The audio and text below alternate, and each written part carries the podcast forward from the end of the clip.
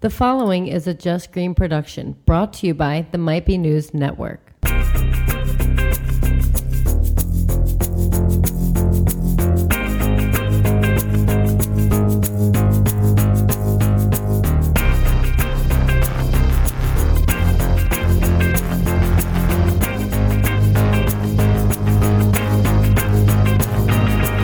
What's up, everybody? Welcome back to Might Be Brews, episode 69, the podcast where we explore the people, places, and brews of the craft beer world.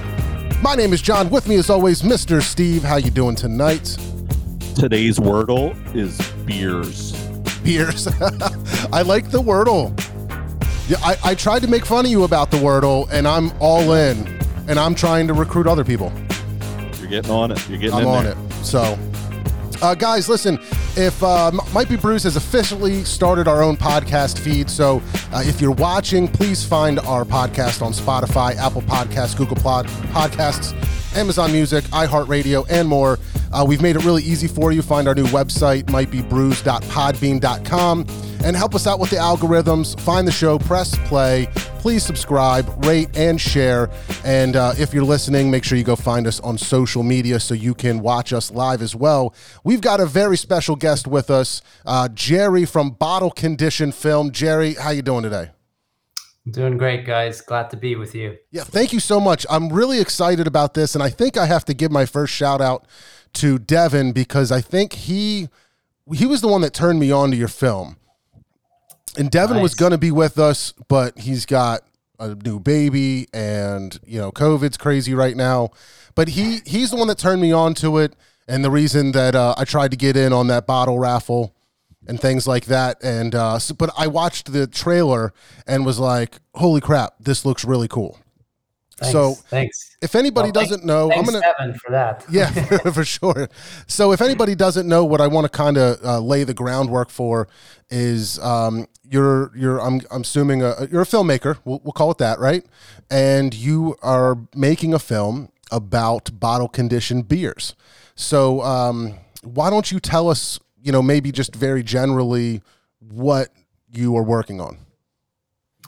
So the film is called Bottle Conditioned, and um, it's actually specifically a movie about three different producers in the lambic world in Belgium, um, and it it started one way, and it and it obviously like after all these years working on it like it it always things change and like the movie you were thinking you were going to make in the beginning turns out to be something else as time goes on so it became this huge project and now we're finally getting close to being done so uh, very very excited about that it's been it's been like a, almost a four year or five year journey but Holy cow! from the time i started doing the research and uh, Yeah. filming we started three years ago Okay. Oh. Well, I've got a ton, a ton of questions, but the first thing we always do when we have a new guest is we kind of have to find out what your craft beer history is. Can you do a um, or try to think back about maybe that first beer that you had that wasn't, you know, a Bud Light or some kind of like just regular light beer that really uh, changed your mind about how you feel about beer?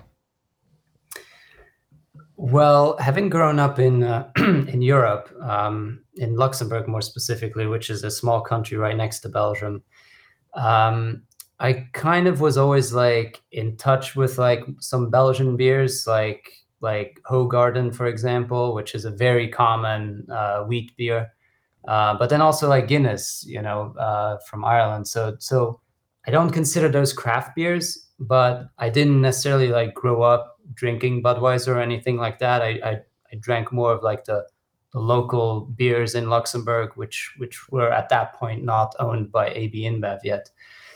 um, but now they are, unfortunately, like everything. so then, when I moved to the states about like 15 years ago or so, um, I really the really first like craft brew that I got into was Fat Tire because you Okay. could get it everywhere. You could get it at all the chain restaurants like Chili's and stuff like that. They would have it on tap, and I thought it was like the strongest thing ever, and it was amazing and malt, malty and all that. And then you know it goes into the IPAs, like you know having lived in California all this time, uh, you know Pliny obviously was like the big hyped IPA still still like all all the way back then. And uh yeah, it's just it just grows and then you grow into stouts and and sours and uh it took me a while to discover lambic actually. Mhm. It's uh I did a lot of like all of the American brews and then like I slowly ventured back into like the European beers that a lot of the American breweries are influenced by, I think. And uh, yeah, then I somehow found found out about lambic, and uh, yeah, I was like, "What the hell is this?" It's kind of interesting. I don't know that we've had a guest that's um, one that, that wasn't probably born in America, you know, but but especially their craft beer journey starting in Europe is, is probably a bit backwards than a lot of the people that we have on the show. So it's kind of interesting to hear that, you know, those traditional German styles or uh, you know European styles of beer that that you had easy access to and was the norm for you, and then coming to the states and um, you know getting on that hot bad bandwagon with the rest of us you know with with the Pliny's and things like that and the the uh, the crazy IPAs and and, it makes me wonder if there really is and I think your your film will probably touch on it but you know is there a swing going back towards those you know traditional styles those things that are so coveted or um, you know that's that's becoming um, appreciated you know yeah, for sure. I think in in in a lot of styles, not just sours, um, but like I mean, we see like the whole like trend now of like producing great lagers again, Mm, pilsners. Yep. I, I feel like that's become the last year or so. Like, wow, if like you know, like if you can drink like a great local lager, then you're like winning. You know, it's not. Yeah. You know, we went through all the stages of the IPAs, and they've gone so crazy. Same with the stouts, you know, as Mhm. you guys know.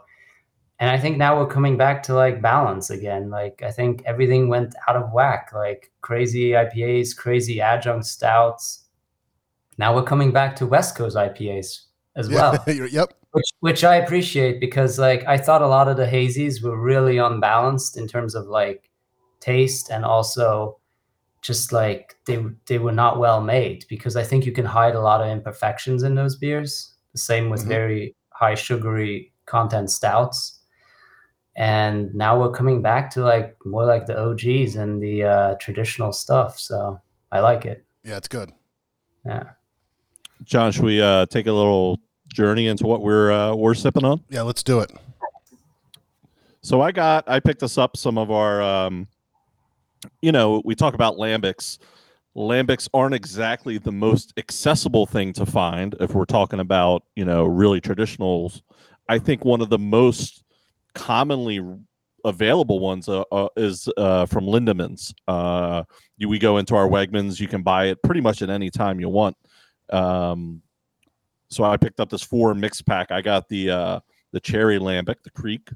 Uh, I don't remember which one did you pop open there, John? this one is the raspberry Okay, so obviously these are the the heavily fruited varieties uh, of lambic. This Kriek is, I like cherries in beer. I think that's one of my favorite fruits, especially when it's got that little sour tartness to it. It almost smells like a Luden's cough drop, I a- was waiting for that. Yeah. but but in almost a good way. It's not medicinal. It's but it's definitely got that kind of scent to it. okay. But it, it's a really tasty opening beer. Nice. Yeah, I love this beer. It's it's delicious. Um, it, has got tons and tons of uh, fruit flavor, and it, the way that you know that you talk about balance, I think that this this one feels like a heavy hitter to me in a way that it's got so much of that fruit flavor and so much sour um, and, and sweet as well that it really uh, is an is an intense experience. Um, but you know, it's also just got such a great body that it doesn't hit you hard and then thin out. It's just got a, a, a great you know uh, follow through the whole way. And I don't know about that one, but this one's only 3.5% alcohol. They're very, very low in alcohol. Yeah, I Yeah. didn't notice, but that's uh, pretty impressive to have like that much flavor going on. Right. um, with such a uh, such a low ABV. But I, you know, it's a funny story about um, about this beer. Is before I was really even a beer guy, I went to my in laws for a Christmas Eve party, and my wife's uncle comes in with this case of beer and he's like this is the best beer that you'll ever have it's hundred and forty dollars a case or something like that you know for, for these bottles you know a whole case of them and, and he's not a an ipa or or a, you know what we would call like a craft beer nerd he's just like this is the best and i was like holy crap that is amazing and i had no idea what i was drinking i didn't understand what alembic was or, or have anything really to um, you know, to, to really understand what it is. So I just really liked it. And I remember even the first couple of times that I saw it out at bars and things like that, I would get it and order it. Um, and, and really didn't know what it was and, and could really appreciate it. But it is kind of interesting. I wonder why this one in particular just seems to be on all the shelves around us and so easily yeah, it's available. everywhere.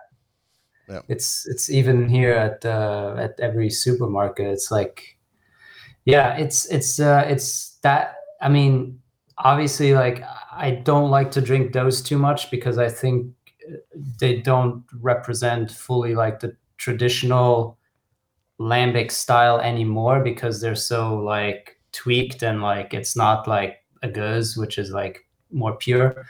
But Lindemans and their whole like you know gamut of beers is is a big reason why lambic is still alive, and we we should not forget about it because you know they they had to do that to survive in like in the 60s 70s and 80s they had to make these beers sweeter because no one was interested in sour beer so and uh, that was their way of surviving and they're still around and they still make a traditional gueuze which is unsweetened but it's that one's harder to find obviously than than those but you know Can can we like um, kind of start at the beginning with lambic and try to talk about like what are the requirements? What really makes a lambic? And um, yeah, just like what kind of beer is it, and, and how is it made? Yeah. So, and obviously, take this all with like I don't have like the full technical knowledge because I'm not a brewer myself, but um, I'm just based on my knowledge of making the movie and seeing how they're made and like knowing about the style. They're they're wheat beers basically. Um, they're made with uh, at least uh, 40% or 35% uh, of raw wheat. So it's a difficult brew in the sense that the boil, because of the raw wheat, the boil takes a long time. It takes much longer than average beers, like at least four to five hours, I think, if I'm not mistaken, just to like break all down the break those enzymes down of uh, of of the wheat, and it's a difficult filtration also because of that. Um, but it's it's a wheat beer in a sense that is like openly fermented so we don't they don't add any yeast. Um, they let the yeast from the air inoculate the brew overnight and then it ferments in barrels for years after that. So it's it's a wheat beer in its in its base and then it becomes a naturally soured beer over time because of the fermentation process. Yeah, it's it's such an insane thing to think about when you look at. Probably we'll see things like that in the film, but um, you know these coolships that they're pouring, you know, this wort out onto with you know the windows wide open, you know, just letting things in, and uh, you know it, it's a crazy thing to think about. You know, I, I really don't have any brewing experience either. You know, a little bit of homebrew, but like you're so careful about those things, it, it just kind of tilts everything that you think you understand about how to make beer, you know, on its end. And um, it's a really interesting thing to think about because it's, I mean, it's got to be something that isn't easy to do. And, and, um, you know, what is in place to protect the beer from things going wrong? Yeah, and I think uh, the parameters for it to to go to not go wrong are yeah, it's it's it's a wild beer in the sense that like it's only made well, it's only made during winter times too. So when it's colder than uh, I think ten degrees Celsius Mhm. or eight degrees Celsius overnight, so it has to be like decently cold overnight for this stuff to get inoculated with the air overnight because if you would brew this during the summer, you have all these bacteria in the air that you don't want in the brew that would spoil it. So they figured out that in wintertime, there's only like the special yeast in the air and in the environment that doesn't spoil the beer. so it's like this like crazy like natural thing that like goes back so long. I mean, this is how beer was made in the old ages. I mean, like you know, back then they didn't have lab grown yeast, like you know, with the um, I mean, like ancient times. So um, and that's spontaneous fermentation. So that's the definition of spontaneous fermentation. It like you you let the wort inoculate the uh, with the yeast that are in the air and in the environment, and then like it ferments spontaneously in the barrels afterwards. And it's uncontrollable, which is crazy because like yeah, you if you have a brewery, you want to be in control as much as you want as you can because like you know it's money. You're playing with money. You're playing yeah. with like you, you know like a lot of logistics and you can't afford to like make beer that goes bad. Right. But these guys but these guys have it figured out and uh, it's definitely a time consuming beer. It takes like three years to make a bot to to have it in a bottle because it has to age for that long and then they blend it and then they it re-ferments bottle conditions in the bottle. And uh, yeah it's like a lot of capital that is like long-term investment it's um, so it's a very risky type of endeavor. Sure.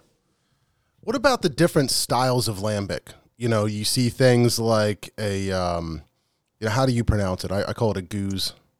Gueuze, yeah. yeah. yeah. But, you know, there's framboise on this bottle. You know, what are the different styles and, and what do they mean? So lambic is the beer that is brewed. So once it's brewed, it's uh, fermented in the barrels, then it becomes lambic and lambic is a still beer because like in the barrel like it the sugars get eaten up by the wild yeast and it just becomes it becomes flat after a while. So um it's basically like like af- it's like wine but made with grains so to say because it's completely flat. If you tap if you take a sample from the barrel it's flat. Mm-hmm. and then um, when you blend it together the different ages so Lambic is aged between one and three years, sometimes longer if you want to make a special blend. But the tradition is between one and three years.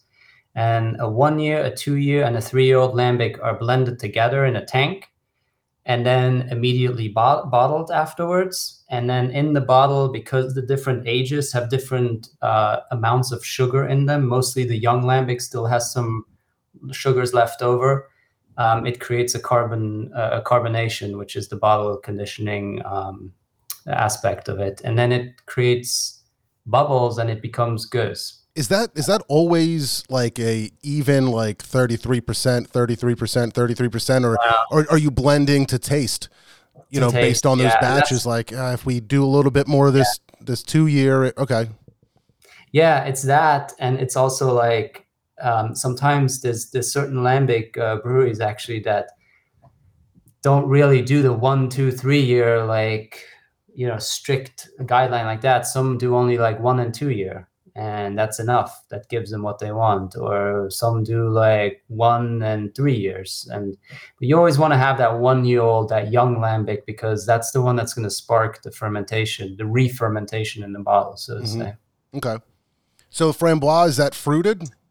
Yeah, so then then you have like the traditional fruits with uh, with lambic are um, framboise, which is uh, which means French for raspberry, and then kriek is the Flemish word for cherries. So because in Belgium it's uh, Flemish and uh, French language, so that's what kriek means, and and so sour, it's sour cherries that they're using. Um, so it's not like cherries we would buy at the store, which are kind of sweet and very fleshy these are like very tiny cherries and the pits the pit to um, flesh ratio is very like condensed like uh, there's not a lot of flesh on them.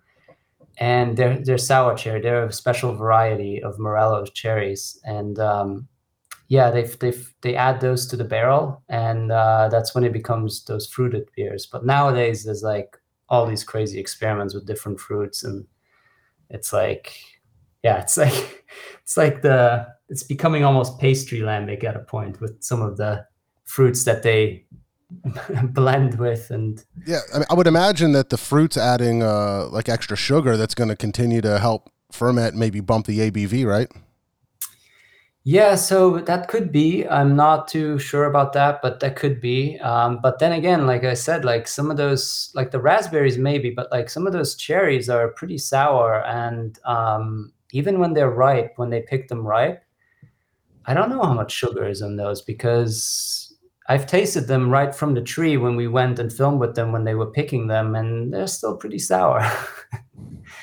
so but uh, no, I mean nowadays, like you have people that blend with grape. I mean, I shouldn't say blend; they macerate the grapes uh, in the barrels uh, or in the tanks uh, with the lambic. And I mean, it's grapes, you know, plums. Um, I mean, it's endless. One guy even did like a passion fruit lambic uh, so it's what, not it's not that traditional anymore. What about hops? Um, I, I, see that you know aged yeah. hops are used, and you know how aged are they, and and what is that? What what part do they play? So the hops use it's uh, it's the complete opposite of what uh, dry hopping is. For example, like they use the aged hops just for the um, aspect of um, how do I say this of um, preservation so mm. to to uh, not make the beer go bad so in that sense okay so this goes back to earlier where you were saying like how do you control them? Well i think they the, the one of the aspects of control that they have is like using aged hops and the i don't know what it's called anymore but what's inside the hops uh, when they're aged the flavors go away the bitterness goes away but the preservative aspect stays. And so it go it they put that in the boil and um, those those hops are usually aged a minimum like four to five years i mean there was one time where we were at Drie Fonteinen and then they were brewing and they were using hops from like that were almost 20 years old like aged oh, hops wow.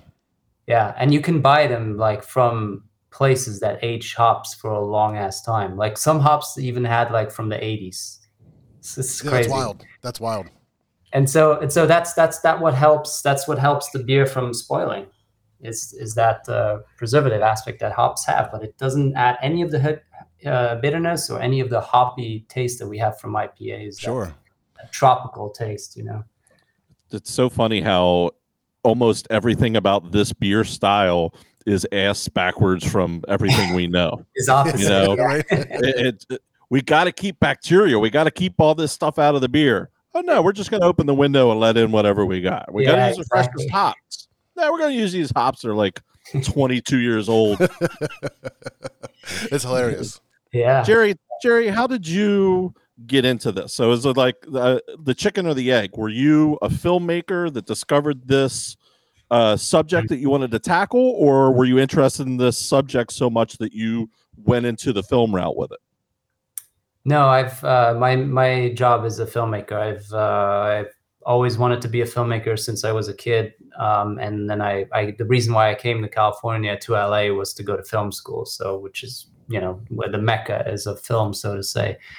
So um, that's my job. I went through like a whole phase of uh, working on on big TV shows and movies as a camera operator, and then. Um, when I met my wife, who's who's a director in film, uh, I, I, started producing her films, and so now this is my first film that I'm actually directing this documentary, and she's producing it. So it's a role reversal. But I'm my main job currently is is producing films, and so I was always a beer aficionado, and like um, you know, I I I was craving content. I I saw wine documentaries. Some were good, some were bad. I saw a lot of craft beer docs too, and I've pretty much seen them all. And I thought that they they were fine, but like they didn't really go like deep. They they were mostly made, I think, by people that were more fans rather than filmmakers. So it's more like fan films. Mm. And I'm you know, I, I, I just was craving something deeper, and I just was like, man, I, I, I want to make a documentary on beer. That's where it started, and then you start to like think, well, what what is the topic? I mean, beer is so vast, right? I mean, like, you know, and, and the the other thing was like, I was really, I was really upset, like you probably are too, that beer has a really bad rep. Like, I mean, it's like people think beer is this cheap drink that is inferior to wine. You know, like, oh, you you drink beer, well, you're not gonna like wine because wine is for connoisseurs. Wine is for like, you know, sophisticated people. You're drinking peasant stuff. So I, I wanted to like kind of like break that stigma and bring a movie to the general masses and like, you know, build some, I don't know, some maybe some respect in the general audience's view for beer. And uh, you know, I don't want to sound you know self-righteous or anything, but I felt like I I I, I needed to do it because I didn't see anybody else doing it.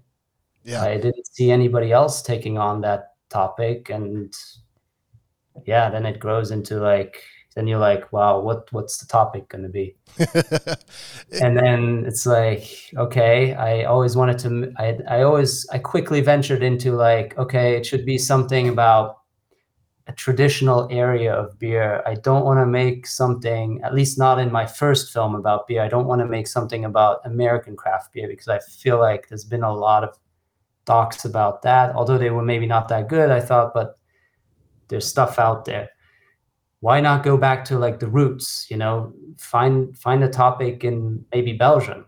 And then you like start looking at Belgian beer and you realize, holy shit, that's also a vast topic it's like you can't just you can't just make a beer about Belgian beer and like eh, and so like eventually I landed on Lambic because I discovered that like when I started looking into it that like there's like some insane history there.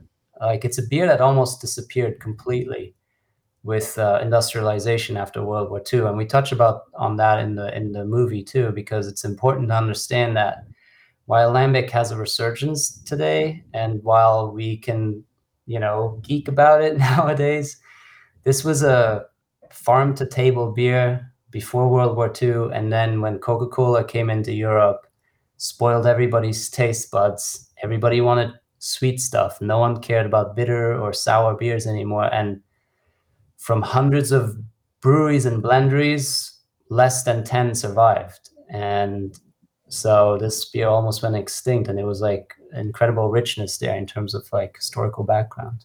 That's such an interesting story arc to think that, you know, something that was very popular almost completely disappears. Yeah. You're wondering who's left, who's drinking this, how are we surviving, who who's appreciating it, and then to see, you know, if you were to look at a graph and and the you know the the uh the like the bell curve or whatever you want to call it, like it just completely uh, skyrocketing to um, you know people going crazy for it and you know bidding on things and doing everything they can to to get a hold of these beers. It's uh, it's pretty crazy. I think it might be yeah. a good time uh, to to show to show the trailer. What do you think, Mister Steve? Get it out there. Yeah, let's. let's we, yeah, let's do the. You want to do this one next? Nice. There you go. We we can open while you're uh, while you have the uh, trailer going here. Yeah, so uh, I'm gonna try to play this trailer, and then uh, when we come back, we will uh, we will talk more.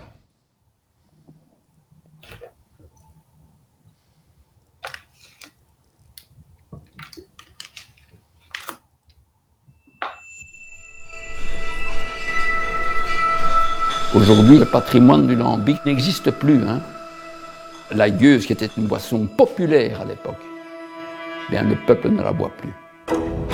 Hey, Jonathan, how are you doing? Uh, since you announced that we're gonna have balance, yeah. we have almost 4,000 people connected to the website trying to refresh. Today we find ourselves in a situation where people are ready to pay what traditional lambic beer is worth. Which I relate to a broader trend in food and drink people began to care about knowing the story about it and knowing how it was made. Le lambic est une bière de fermentation spontanée. So we never had any kind of yeast. It takes time. You cannot control. You have uh, the hope. It's such a pure beer. But 70s, 80s, even 90s, no one was asking for lambic. Different times in my life, I said, it's over. That's enough. Ça allait très mal, comme dans toutes les brasseries de lambic à l'époque. Hein? And today, lambic is very trendy. It's something that no other beer quite has. Some people restart left and right. If there's any hype around the beer, don't blame it on me. I just started making beer because I love lambic and I thought I could make something too. Il y a beaucoup de choses que je ne comprends pas parfois. C'est devenu un milieu totalement différent. In such a brewery, when, when such a, a history, it's very emotional. Very emotional. The goal is to stay relevant in a world where things are expanding, consumers are challenging. It's about preserving tradition and making a viable business of traditional lambic. And again, the question is what is tradition, of course? People are always asking for new things. That's not a problem. But never betray the beer. Never. I can't fucking believe that people would ever pay the amount of the money they would for a fucking lambic. God bless everybody, man, because holy shit, man, you couldn't give this shit away fucking 20 years ago, man. That thing, that's so intense. All right. So just from like a filmmaking point of view, that music, you know, those sound bites, um, I mean, it was intense and it was it was a, a trailer about beer. You know what I mean? but like you feel um, real emotions, you know, watching that thing. It's pretty intense. And I love that guy at the end. Oh yeah, Chris Lively, he's a legend. If you're ever up in uh, in Maine, Yeah. he has a pub uh, called Ebenezer's Pub. I'm, I'm not sure if you guys have heard about it, but No, what part of Maine? so it's it's in it's a, in a very small village or town called Lo- Lovell, Lovell, Maine, and it's like Okay. two hours or an hour and a half outside of Portland. So it's in the middle of nowhere, but it's a beer mecca, like one of the top beer meccas, if not the top one in America. I mean, his cellar every two years, for example, he he he hosts an event that's really worth attending. It's called the Night of Great Thirst, and it's always in August.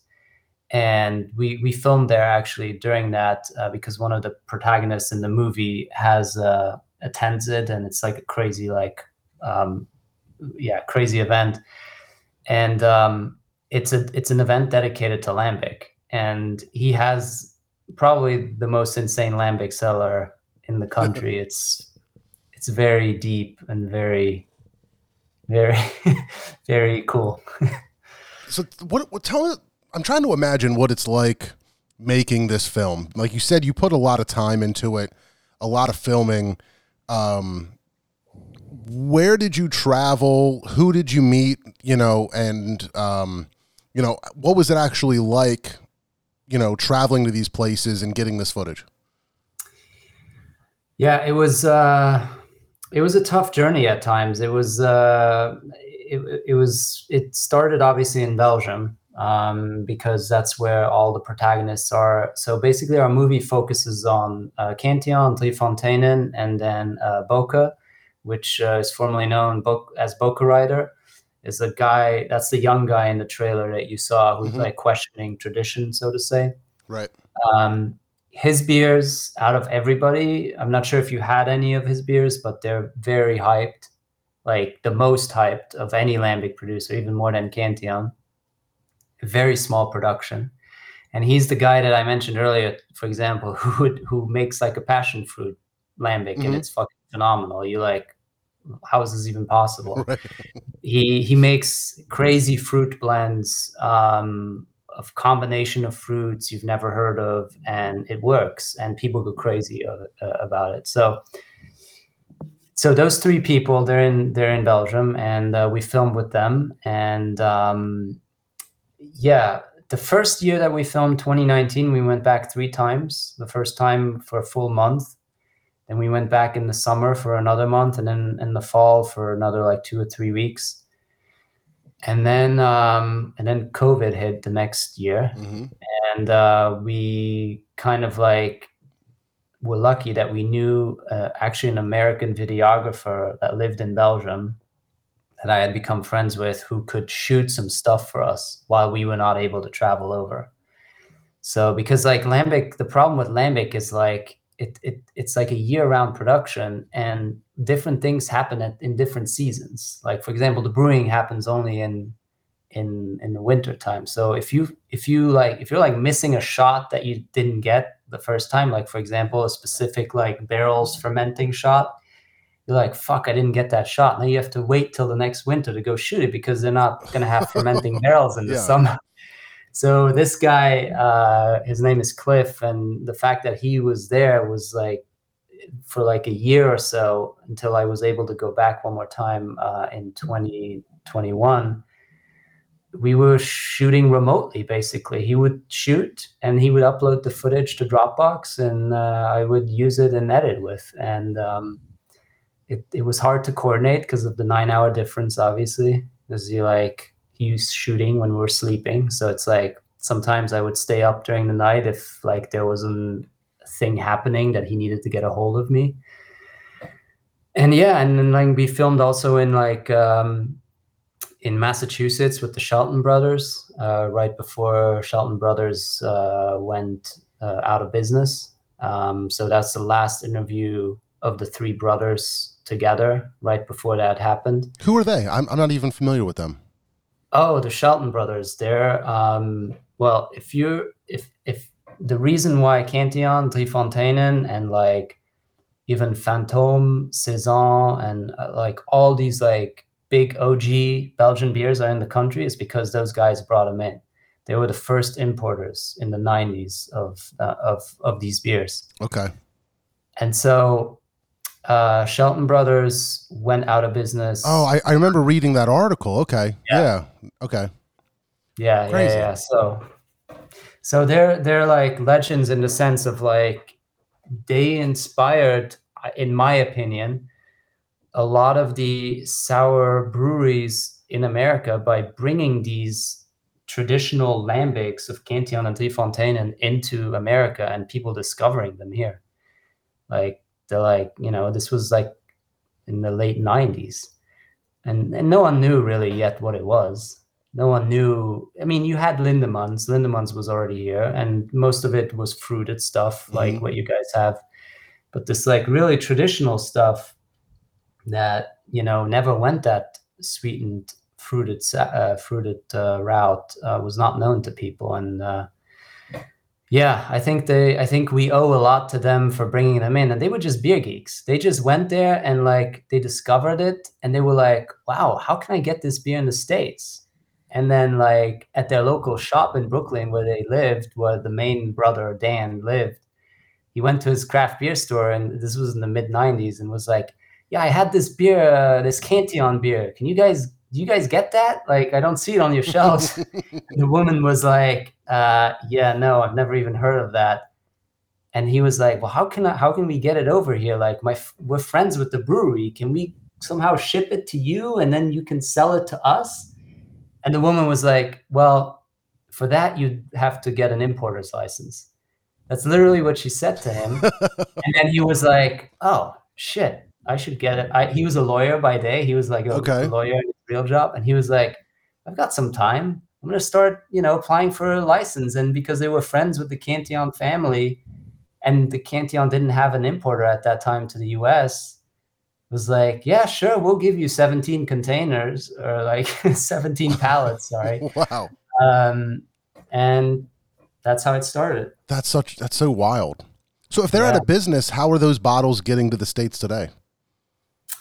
So another another importer took over their accounts, basically all of their accounts. Um, Oh, they yeah they went out of business. I think it was at the end of 2020 when that article came out that you Mhm. that you read. Um, so we yeah we filmed with them right before it was like because Dan also now moved to Germany. I think he lives in Germany because he has a German wife. So that was also crazy coordinating that because it was like I realized I wanted to interview them, and it was like September 2020. It was like you know middle of pandemic, Yeah. and I get in touch with them, and one of the brothers, Joel, tells me, "Well, Dan is leaving for Germany like tomorrow. He has a plane booked and everything, and he's probably not going to come back for a couple of years." And I'm like, "Well, uh, I need to interview him for this movie." so I was like, "What can we do? And can you please talk to Dan and tell him about like this movie and like that it's really important that he's in it because he was, you know, important to the story of Sure. bringing these beers over." And so he he was like he agreed to change his plane ticket actually his wife and his kid already like flew, but he changed his ticket to a to a week later. He also still had some stuff to wrap up anyway, so he was like okay to stay an extra week, and then we flew. Me and my cinematographer flew out to uh, Massachusetts, where they are based out of, also in the middle of nowhere, not even Boston or anything. Um, and uh, yeah, and then we interviewed all three brothers because um, they all played a different role in uh, creating that company. Wow. That's Yeah. so crazy to think about that, you know, they they made that business just because of their love for it. Like I'm sure there wasn't yeah, th- there wasn't people like a ton of people buying it at that time, right? Yeah. Uh such a crazy thing. Yeah. What can you tell us about this beer here? Uh, yeah, Goes Tokan. Yeah, that's uh, that's that's quite. Um, that guy also has a, a, a pretty crazy story. He was um, so Pierre Tilquin. So on the bottle you'll see, see Tilquin. That's the last name of the guy who. Uh, yeah, Tilquin. I, I don't want to. I don't want to interrupt you here, but I just want to point out how much better he says stuff than we say stuff.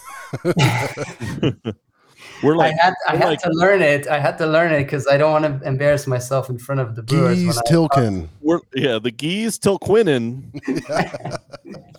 Go ahead, Like continue. one of I just those, had to point that out. yeah thanks thanks um but yeah he's um he's an apprentice of uh, jean normand from uh, cantillon and Fontaine, and who uh, opened his own blendery in 2009 so that was like the first time somebody opened a new lambic blendery since like the downfall since like you know because until then until 2009 like only the ones that survived after world war ii with the industrialization were around. And so pierre tilquin he was like the first one that um, opened something up um, uh, you know that was completely new from scratch. And uh, he he's a blender he's not a brewer. So he gets the wort from four different suppliers from four different lambic breweries. And um, then he ages them in he ages the wort in his own barrels. And then he does his blend. And uh, so usually in that blend right there there's four different producers in there. There's he's also the only one who gets wort from cantillon which is unheard of because cantillon doesn't give wort to anybody. It's only because he has like a past relationship working there. Yeah. and he probably bugged him so long that he finally gave it to him. Um, but yeah, so in that bottle right there is components of Cantillon, Lindemans, uh, Boon, and uh, also Girardin, which is uh, another uh, yeah brewery. I don't know if I've had that one. I've definitely had the uh the goose boon. Yeah, yeah, yeah, yeah. no, Girardin, if you can find it, it's uh, it's also very small quantities that get imported and only small bottles like those. That's one of my favorites, to be honest. There, that's a very hoppy lambic actually because he uses aged hops, but also fresh hops. Hmm. He's the only one that does that, and it gives like a really heavy body to the to the goods. Like it's completely different than the other ones, but it it's like in the lambic scene if you if you've noticed is like or like i don't know but like if you get deep into it you notice that like that's like one of the like very under the radar but very like um appreciated uh breweries Nice. Yeah, it's it's such a uh, a crazy. I mean, so like you were saying, this beer is not um is not one that that has fruit or anything added to it. It's more of the the traditional style. So I really like it because you get the oaky, and I'm usually not a um somebody that likes the the straw. The straw flavor, you know, or Oh, like I'm, I'm not a saison. Yeah, I'm not a saison guy. You know, sometimes yeasts can get a little funky for me. Um, but I love these style beers, and I do appreciate these, especially after having one that sweet. Um, this is just such. Uh, it's probably quite a change up from what you just had yeah it's like sure. almost very tart i would assume Uh, very tart, very um, more acidic than the than the Mhm. Lindemans, definitely. But the thing about these beers is, you can take a sip and try and think about what you taste and whatnot, and then go back for that second sip and come up with like a completely different set of descriptors. You know, these beers you can sit and you know chew on and dissect and you, the next thing you know like a half hour's passed and you've had like four sips and you're just like staring at it wondering what else you're going to taste Yeah, for sure. That's the thing. It's like it's got depth, it's got layers. It opens also up over like when you let it sit in the glass for a while. It's like, you know, it breathes. It's like a wine, like in that sense. It's very complex. And so, tell me about um, you know your your little cradle that you've got for your bottle there. I don't know what you Oh, call those. yeah. The basket. The basket, yeah. But you know what what is the deal with those exactly? Because I don't understand exactly why you always see the uh, the lambics getting poured in those. Uh, because when you store them horizontally, all the um, yeast set, uh, all the sediment um, is you know on the side of the bottle because it's stored horizontally, and you don't want to mix that sediment with uh, the beer. You don't want to drink that because it changes the flavors. It uh, so uh, a cradle like that or a basket like that keeps it at an angle so that the sediment stays in the bottle while you pour. Gotcha. And, um, that's that's why the beer when you pour it is is rather transparent. I mean, here it's a little probably a little sediment got mixed into, so it's a bit hazy. But um, yeah, the first pours usually are like completely clean. Because if you would pour it, if you would if you store it for a while horizontally and then you s- stand it upright and you start pouring it, everything's gonna get mixed. And it, it really does taste ch- uh, uh, change the taste. Like if you drink the sediment, if you drink those dregs, like we say, you're gonna taste like, yeah, it's it's yeah. Change. I'm sure it's everything. intense. Whatever Yeah. whatever settles probably is pretty crazy. So like, Yeah. in the movie, who who are some of the who are some of the most interesting characters that you talk to that just um completely, you know, surprised you, if any? Ooh, um, surprised me. Uh, I think everybody surprised me in different ways. Like because you do your research and you have an idea about somebody, even when you talk with them before you start filming. I in I flew to Belgium just to like meet everybody and just make a connection. And that's already different than when you start filming with them because then you get into the weeds of it and like you know life happens and like you you capture things that are like not maybe like what they would tell you in your first meeting. Um but i'd, I'd say like um yeah it's hard to say who who surprised me the most i i think maybe if i think back um Cantillon, the storyline is really the is really a father and strong. It's a, a son struggle story. So it's like a, a generational like story. So Cantillon is still owned majorly by uh, the father of Jean. The Jean is the head brewer, head blender, and he's the figurehead of uh, of Cantillon. But the parents still own fifty percent of the brewery, and they're old and they're set in their ways. So like you know they they went through the shit, they went through the hard times, you know, and like they don't necessarily always agree with all this like new stuff that Jean is doing, like all these like trends of like these fruit crazy fruit blends because he does a lot of them too. He's really into wines and he does a ton of like grape blends with lambic and um, yeah so like at the in the beginning i i didn't really think about interviewing his dad and his mom but like i quickly realized i needed to because that's where the history lies that those are the people that went through it and jean really is just and his sisters because his sisters also work at the brewery they're just reaping the benefits now because now lambic is trendy but Are they busier than ever? Are they are they Oh, yeah. making more beer than ever before? yeah That's got to yeah. be such a crazy thing to just be, you know, a multi generational brewery, and to you know just go through whatever you've gone through all those years, and then to all of a sudden just have this incredible demand. Uh, it, I, mean, mean- not only does it change how you operate as a business, but I mean, man, you know, all that work for so long to finally show that, you know, that payoff. It's got to be so so crazy. It's sticking. It's sticking to your morals, and like Jean Pierre was that. Jean Pierre is the father. He he um, he figured out a way to survive, uh, and it was basically by creating a museum to attract people to come to his brewery and try the beers and you know get the beers known that way.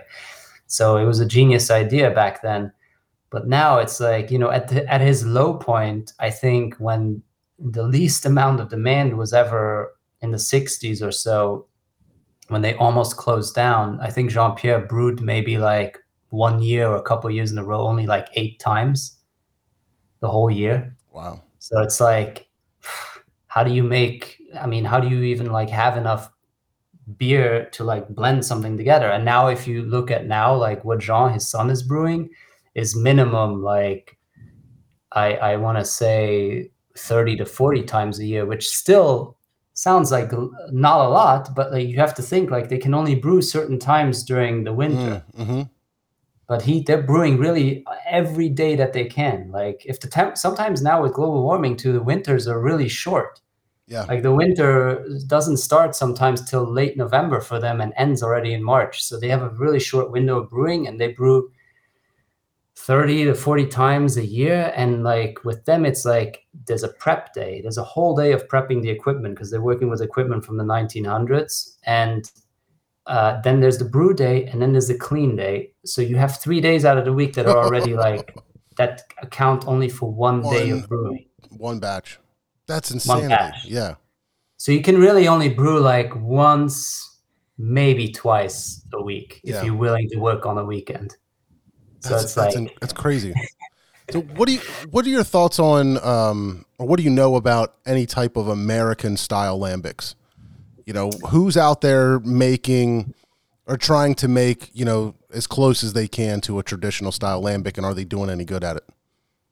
I think there's a lot of good American spontaneous uh, fermentation brewers. Um, like the best, probably I would say, personally, is de Garde out in Oregon. Um, they're very respectful of the tradition. Um, they really follow. Like I, I, they're also close friends with all these big lambic producers in Belgium. So they get a lot of they got a lot of pointers and like help in like trying to get started in terms of advice. And uh, I know Jester King makes some good stuff. Although I've personally never had any of their spontaneous beers. I've had some of their saisons and stuff, but I hear it's good. Um, Allagash, right? They're probably doing Allagash. Oh my god, I totally forgot. Yeah, because these were they were the first ones actually in America. Yeah, yeah.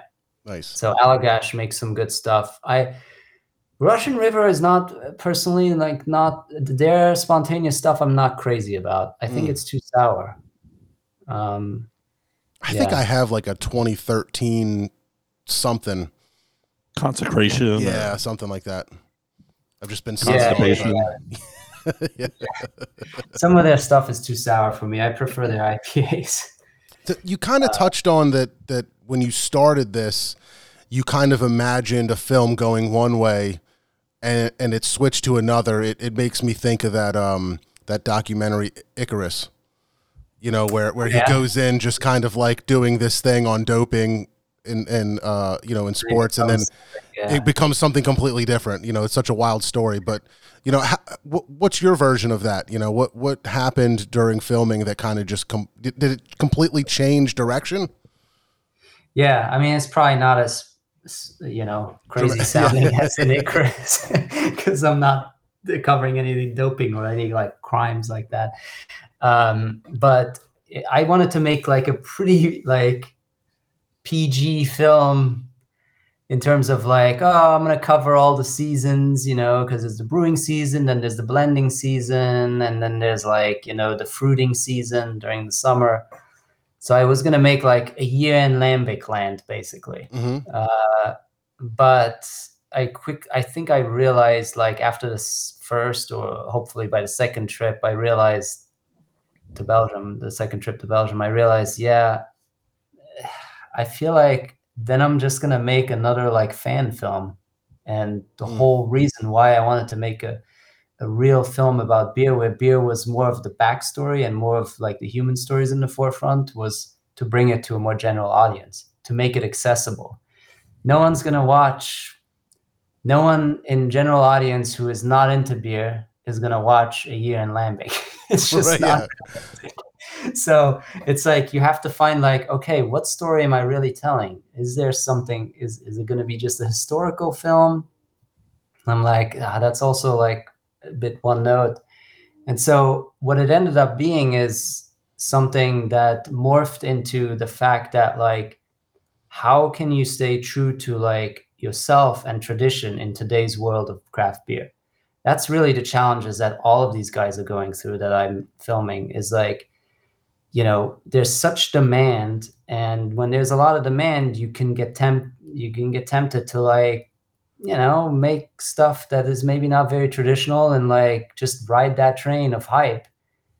And so that's kind of the, the question i ask in the film and the stories that i follow is like what toll does that have on each of the three camps that i follow and um, yeah it's it's a different outcome for everybody so you guys will have to watch the movie to find out well, speaking of, I want to make sure you get the full time for this.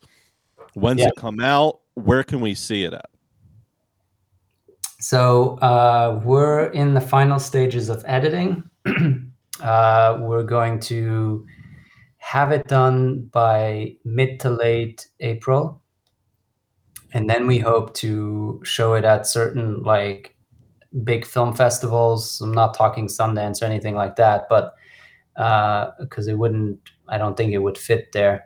But um, you know, there's large documentary film festivals that can give you a, a jump start, a, a platform of like finding like, you know, like a distributor for it. Because my goal, like I said, was like to bring it to a general audience and make it accessible. So I wanted to live on a platform. Not sure if it's like a Netflix film because Netflix has a formula of like very like specific docs, but I could see it like being on something like Hulu, for example, in, in the US, and then for Europe and overseas, we'll have to see what else.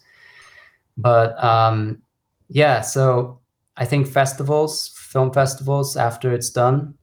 Um, and uh, yeah, we, we started submitting to some with our early cut, but I can't say anything about that yet because we're not sure, obviously, if we're going to get in. So I don't want to spoil anything. Um, but uh, hopefully, we'll know something soon. How does this get funded? I mean, I noticed you do raffles and things like that to raise money. So, um, is there still funds needed? Can people still help support the film to to help you know get this fully realized?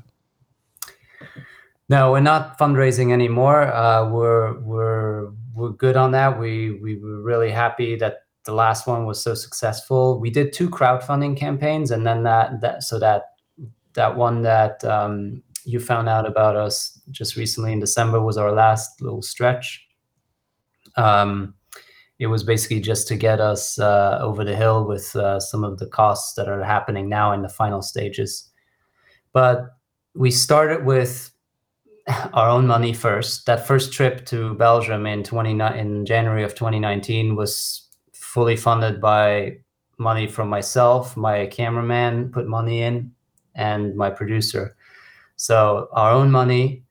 Then we did a crowdfunding campaign where we raised uh, thirty thousand or thirty-two thousand dollars um, in uh, June of that year. So that got us to the next step.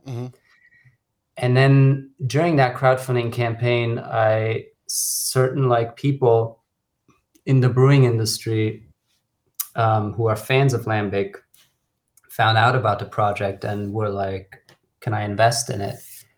And so we took them up on it, obviously, because we needed way more than what we raised for from the crowdfunding. We just used crowdfunding as like the next stepping stone, but we didn't know what was going to happen next. We needed investors. So yeah, we we found a couple investors, and uh, yeah, they carried us all the way through to now. And then this last little bit that we needed, we did through a raffle, and it's like you know, it's a puzzle. It's like there's no one formula, and ev- and the next movie that we make is probably going to be completely different on how we fund it. It's like it's always like whatever you can get. Because you can't just go to the bank and ask for a loan. They won't give that to filmmakers. It's it's not what they do Right.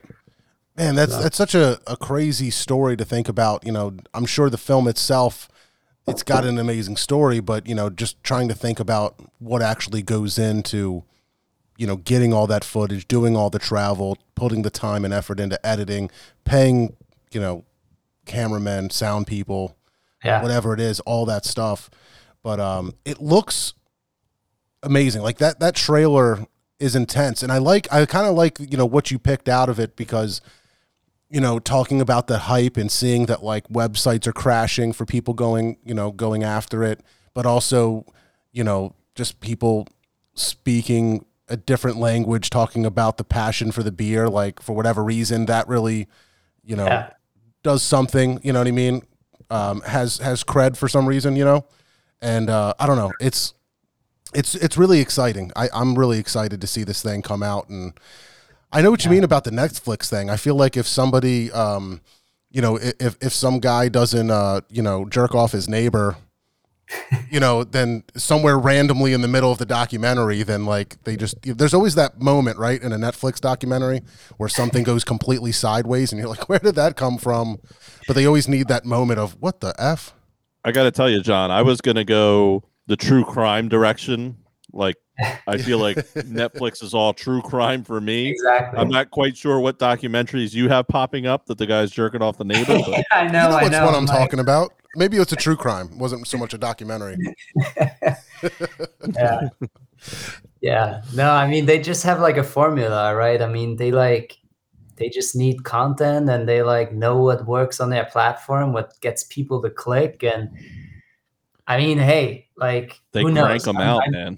I, I don't know now but like you know people we're definitely going to try to sell it to netflix but um they, they, they've become really like big in terms of like a studio and stuff so this might be too artsy for them Yeah, it's man. What a you know talk about how um, the beer landscape has changed. I'm sure the same. You can say the same thing about film, right? I mean, Yeah, things sure. were getting done a completely different way ten years ago, and uh, I don't know. It's pretty crazy. yeah i mean like eh, uh, and and this is this really plays into like the the, the whole community aspect of uh, making films and also the beer community as a whole is like i mean we made this movie and this movie was possible because of the beer community all the money that we got to be able to make this passion project which now turned into like a real thing is from comes from the beer community. Like we raised X amount on crowdfunding, which is mostly, I mean, sure, there's family and friends in there too, but like the 90% of that money comes from like beer people that don't know us, but that are excited about the project. And so like the support has been really amazing and we couldn't have done it without that community. And I always, I always kind of hoped that was going to be the case because that's why I'm like very adamant about my social media too. I'm not big on social media at all on the personal aspect, but I saw that like craft beer lives on social media. And if I want people to know about this film and potentially support it, I need to be on it and I need to like, you know, get in touch with people, get, you know, you know, find out about what they're up to and stuff like that and communicate with them and it, it i'm i'm just amazed every day that it actually worked out that this community is actually so fucking supportive of our project. Because they could have just said like oh yeah cool. I'll wait for the movie to come out but like i'm not going to give you any money. But i was like wow. People are actually like really fucking excited and supporting this financially. So and that's how we found our investors because they're also all people in the beer community. Like you, you you're not going to find anybody some random guy on the street or random or like a more general audience member who's going to invest in a film like that it needs to be somebody who cares deeply about beer about lambic specifically and yeah it's just really really thankful that and i think that's how movies are being made now is with community building so Yeah, that's awesome. Well, I'm I'm really excited for it. Um, I think it's it's it looks fantastic. I'm, I'm really excited to see the final product. Um, it, it's something that you know. I know that I appreciate lambic beer to an extent, but um, like anything else, and, and we always say this, I sound like a broken record sometimes, but when you really get a good backstory, you know, it can really help build up that product. You know, it's you, you can have the beer and be like, wow, this is probably one of the best beers I've ever had. But if you really took the time to find out the family's history, what Yeah. actually goes into making that beer, um, you know what it takes to make it, but only also like what that business has been through, what they've gone through, what their processes are, how they're getting it to you today. People would probably that that beer might taste a little better. You know? and, and also i think like people will hopefully see beer in a different light. Like i'm talking more of general audience in this in this aspect because like i said one of my motivating things to make this was that i was just like i just saw like when you talk to people that are not into beer they don't really respect it.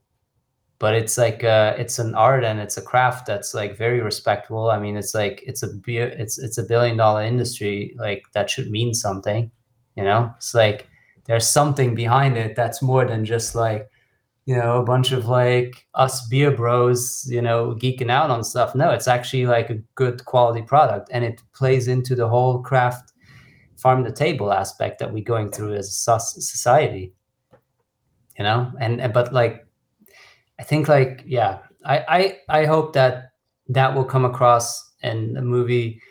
I can see from a community, from a craft beer community aspect, that people are very excited about and and and they're gonna watch it for sure. But I really hope also like it's gonna reach beyond that because that will be my like last, you know, like I would be like really stoked about that. I would be like, uh, we did something right, and that's why it was so important when we shifted what the movie was to be into a more like a human aspect and really make the people more forefront. We talk about how the beer is made in the film and everything, but like it's very much like human stories and like things that people can relate to like family businesses and the struggles of the generations inside and like you know some people riding a hype train because something is trendy but are they going to burn out or not you know it's like those all things that translate into other industries and everyday life and i hope by focusing on that that people will then like look at beer in a different light hopefully so Yeah. what an amazing goal. I mean, it, it's it's such a um I think I think it's important. I think that I would love to see, you know, lambic um, you know, appreciated or, you know, um I guess appreciated as much you know, as, as like a nice high-end wine or something like that. You know what I mean? Where where people would would order them just like they do wine at, at really nice restaurants and things like that, and, and people just really uh, appreciate it. But yeah, what what and, an and we, we talk about that in the movie too like you know uh, one of the guys in the movie says like you know the concept of like aging a beer is not something that most people know about you know i mean you can also age stouts and stuff like that um, but lambic in particular is a beer that you can age for a long time. And like most people don't know that that's that beer can do that. They just think of that like for wine right? Like they're like oh yeah i've had this 1980 bordeaux like perfect you know? Like right now it's on its peak. But like you can have that with lambic too other than like sure we know about fresh ipas drink them fresh maybe but like beyond that no one had a no one really in general audience has a concept of like you know age and vintages of beer Yeah, it's a it's So- it's a it's a wild concept that you know hopefully more people um, get in tune with and and it continues its uh, upward trend. You know, yeah yeah hopefully sure. you play a big part in that and um, you know and and you know making people aware. Yeah and that's uh that's why i like to do these podcasts too because it like just helps spread the word about it so Yeah, well, we were really excited about it, and uh, you know, of course, you know, we appreciate the content, but uh, it was just it's it's actually it's really been a pleasure talking with you and just helping us better understand the beers and the project itself is just so exciting. So we're super excited about it. Uh, Mr. Yeah. Steve, you ready for the toast? Let's do a toast. How about a beer? Might Be Brews presents the toast of the week. Oh my god, dude. All right, Jerry. So I'm kind of springing this on you, but uh, every right. week we do uh, a toast of the week. So it can be something that you um, you know going on in your life or whatever that you just are excited about, want to give a quick shout out to. You can toast it. It can be burnt toast if it's something that you're mad at. You can, uh, you know, yeah, yeah, you can trash something too if you want to. Mr. Steve, you got something? You want to go first? I got something. It might sound stupid, but hear me out. YouTube. Okay. How great is YouTube? YouTube's fantastic. I was watching a Rush documentary. You know the the band Rush. Of course. So what do I do after I get done watching this documentary? I punch up YouTube and I'm looking up Rush videos, live videos for like 45 minutes. when I was a kid, you know, in 1994 in my like when I was super into music, you couldn't do that. If I wanted to have a Rush album, I had to go buy that album, that CD, that that cassette. You know, a couple weeks ago, I was on a Pearl Jam kick and I was able to go to YouTube and find very specific Pearl Jam live recordings that had this one drummer who was there for like three years. These kids today, I you know, my youngest is really getting into music and she's discovering the grunge stuff. So I'm suggesting stuff to her. She hops right on YouTube. It's the easiest thing in the world just for music, you know, to be able to go back and watch some old episodes of a TV show. If we missed an episode of a TV show, it was gone. You missed it. You couldn't watch it. You know, if I missed Saturday Night Live, I wasn't in on the jokes. But now these kids Right. can just go online. They can pop on YouTube. They can pop it right up. So here's the YouTube. Yeah, Cheers. cheers, Yeah. YouTube.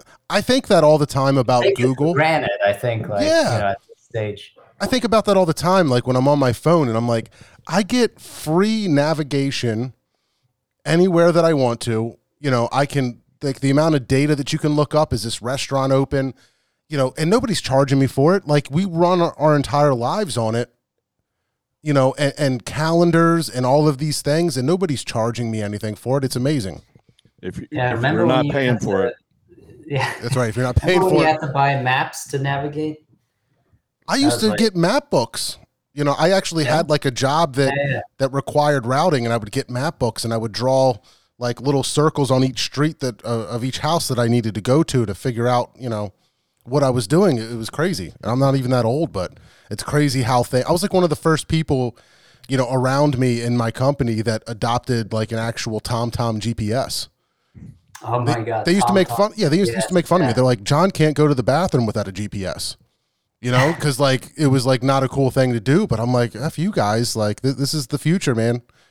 But was um, that before the Garmin or parents actual? still use a Tom Tom. yeah, right around the Garmin, right around the Garmin. I said Garmin. the same Like time? I'm from Yeah. Boston. Yeah.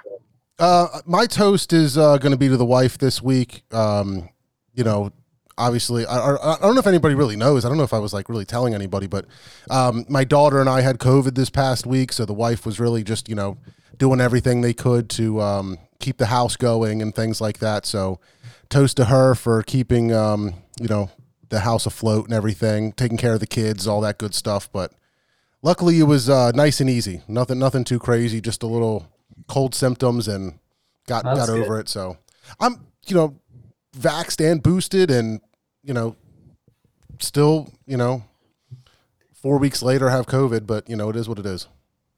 Yeah, You know? I um I, not to rub it in, but like I I'm also vaxxed and boosted, but I went to a 200 person wedding in Florida this past weekend and I did not get anything. I was like, that's that's like the I, I was like that's the first time. First of all, in Florida, COVID doesn't really exist, as we know. Like it's the Wild West out there. but um, we we had to go because it was like a really like close special friend. So it was it was fine, and it was mostly outdoors. But yeah, you like forget like how it is being in large crowds like that. It's crazy, and so far no one has said that they've gotten anything. Maybe everybody already had it Yeah. back there. It's crazy. It, it's crazy. I'm I'm really I've said this a thousand times. I feel like, but I'm really hoping this is that last push of uh, infections and it's not going to have any place to go because all of us have had it or Yeah, exactly. You know, like but- herd immunity, I guess. yeah, you'd hope so. Jerry, you got anything? Yeah, I mean, I'm I'm actually was gonna toast to my wife as well, who's also my producing partner for um, sticking with me for the past three, four, or whatever years it's been, and um, actually helping in this final stretch to like also like double down on the edits. She's also editing, so it's like, yeah, we we sacrificed a lot of holidays and like being with people by just locking ourselves in our rooms and like just cranking out the movie to get it done. It's uh, so cheers, cheers to Yeah. her. Cheers to the wives. Hey guys, th- thanks for making me look like an asshole and not toasting my wife. Appreciate that. Guys. We'll let you go first and then we'll all Ni- um, nice work. Yeah. Hey, I mean, YouTube is underrated. I mean, like I use it like for lunch. You know, whenever I eat by myself, I'm like, I'm just gonna go on YouTube and watch like an episode of or like ten minutes of some somebody ranting about something. Oh, it's so easy to get stuck on a on a hole of something. You know, you watch something and it's crazy. I'll I Yeah. get distracted. I'll get thirty seconds into a video and then I see that bar on the side, and I'm like, oh, but that might be more interesting. Yeah, exactly. you switch to something Clickbait. else. Yeah, it, it really is. All right, let's wrap this thing up. If you guys uh, took the time to watch or to listen, we really appreciate you. Thank you so much. Make sure you subscribe, share, like, rate, all that good stuff. Also, um, go to Jerry's uh, social media pages. Look up at Bottle Condition Film on what is it, Instagram, Facebook, all that good stuff, so you can follow all the news. Uh, you know when it's coming out, wh- what's going on with it. Uh, share that trailer. I think that trailer is really powerful. So uh, share that trailer out with your friends. I think it'd be uh, amazing. But Jerry, thank you so much for being with us, and everybody Yeah, that took thanks, the time to hang out with us. Thank you again, and we'll see you next time.